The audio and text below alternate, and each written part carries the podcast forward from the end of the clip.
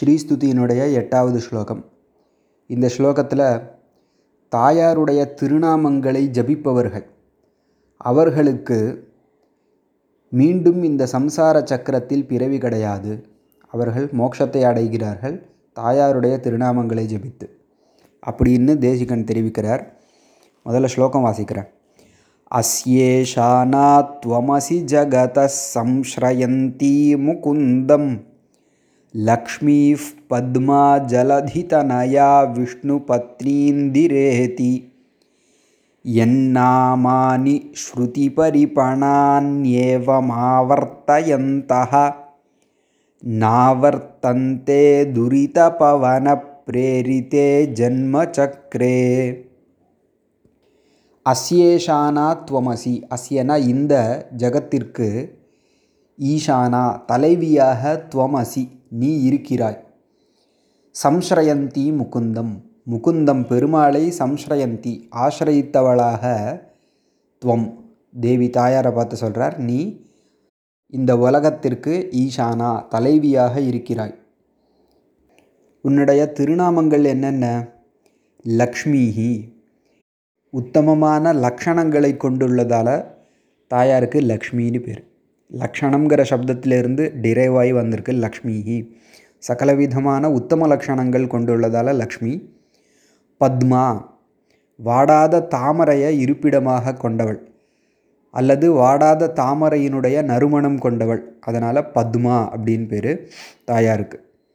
ஜலதி தனயா ஜலதிஹினா கடல் தனையான மகள்.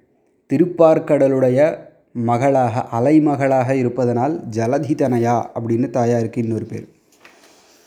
விஷ்ணு பத்னி பெருமாளுடைய தர்ம பத்னியாக இருப்பதனால விஷ்ணு பத்னின்னு பேர்.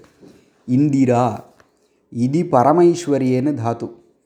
உத்தமமான செல்வம் கொண்டவனுக்கு இந்திரன்னு பேர். நம்ம தேவேந்திரனை இந்திரன்னு சொல்கிறோம் தேவேந்திரன்னா தேவர்களுக்கு தலைவன். மிருகேந்திரஹானா சிம்ஹம் மிருகங்களுக்கு தலைவன் ராஜா. நரேந்திரஹானா மனிதர்களுக்கு தலைவன் ராஜா நரேந்திரஹா. ஆனால் பொதுவாக இந்திரஹான்னு சொன்னால் எல்லாத்துக்கும் இந்த பிரபஞ்சத்திற்கே தலைவனான பெருமாள். இங்கு இந்திர சப்தத்தினால் குறிப்பிடப்படுறார் அந்த பெருமாளுடைய மனைவி அப்படிங்கிற அர்த்தத்தில் இந்திரா. இதை மாதிரி இன்னும் பல திருநாமங்கள்.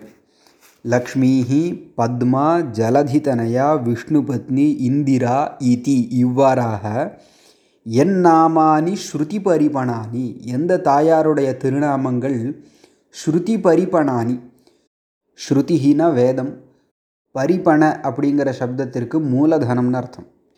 வேதத்திற்கு மூலதனமான திருநாமங்கள் அல்லது வேதத்தை மூலதனமாக கொண்ட தாயாருடைய திருநாமங்கள். ஸ்ருதி பர பரிபணானி என் நாமானி. வேதங்களுக்கே மூலதனமான எந்த உன்னுடைய திருநாமங்களை ஏவம் இவ்வாறு. ஏன் அப்படி சொல்லணும்னா இங்கே ஒரு அஞ்சு திருநாமங்களை சொன்னார். லக்ஷ்மிஹி பத்மா ஜலதி தனயா விஷ்ணு பத்னி இந்திரான்னு. ஆனால் இதுக்கும் மேலே பல திருநாமங்கள் தாயாருக்கு வேதங்களில் சொல்லப்படுகின்றன. ஹிரண்யவர்ணா கந்தத்வாரா இது மாதிரி பல திருநாமங்கள் இருக்கு இல்லையா? இந்த திருநாமங்களை ஏவம் இவ்வாறு ஆவர்த்தயந்தக ஆவர்த்தனம்னா திரும்ப திரும்ப சொல்கிறதுன்னு அர்த்தம் ஜபிப்பது. ஏவம் ஆவர்த்தயந்தக. இப்படி திரும்ப திரும்ப ஜபித்து கொண்டு துரித பவன பிரேரித்தே ஜென்ம சக்கரே நாவர்த்தந்தே. துரிதம்னா பாபம்.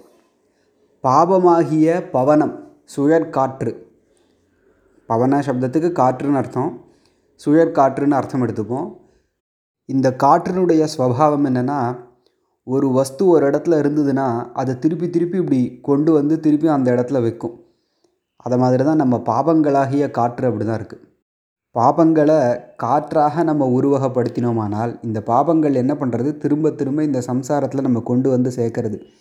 அதனால் துரித பவன பிரேரித்தே பாவங்களாகிய காற்றினால் பிரேரித்தே பிரேரணை செய்யப்பட்ட இந்த ஜென்ம சக்கரே ஜனன மரண சுயற்சிங்கிற இந்த பிரபஞ்சம் சம்சாரம் இருக்குது இதில் ந ஆவர்த்தந்தே நாவர்த்தந்தேன்னு இருக்குது எந்த மனிதர்கள் தாயாருடைய இத்தகைய திருநாமங்களை ஜபிக்கிறார்களோ அவர்கள் பாவங்களால் ஏற்படுகின்ற இந்த சம்சாரத்தில் திரும்ப வருவதில்லை. ந ஆவர்த்தந்தே திரும்ப இங்கு பிறப்பதில்லை அப்படின்னா அவர்கள் மோட்சமடைந்து பெருமாள் திருவடியையே அடைகிறார்கள். ஆக தாயாருடைய திருநாமங்களை ஜபித்தால் நமக்கு பெருமாள் திருவடி கிட்டும். அதனால் பிறப்புங்கிறது திரும்பவும் நமக்கு ஏற்படாதுங்கிறத தெரிவிக்கிறார். अस्येषाना त्वमसि जगतः संश्रयन्ती मुकुन्दं लक्ष्मीः पद्मा जलधितनया विष्णुपत्नीन्दिरेति। यन्नामानि श्रुतिपरिपणान्येवमावर्तयन्तः। नावर्तन्ते दुरितपवनप्रेरिते जन्मचक्रे।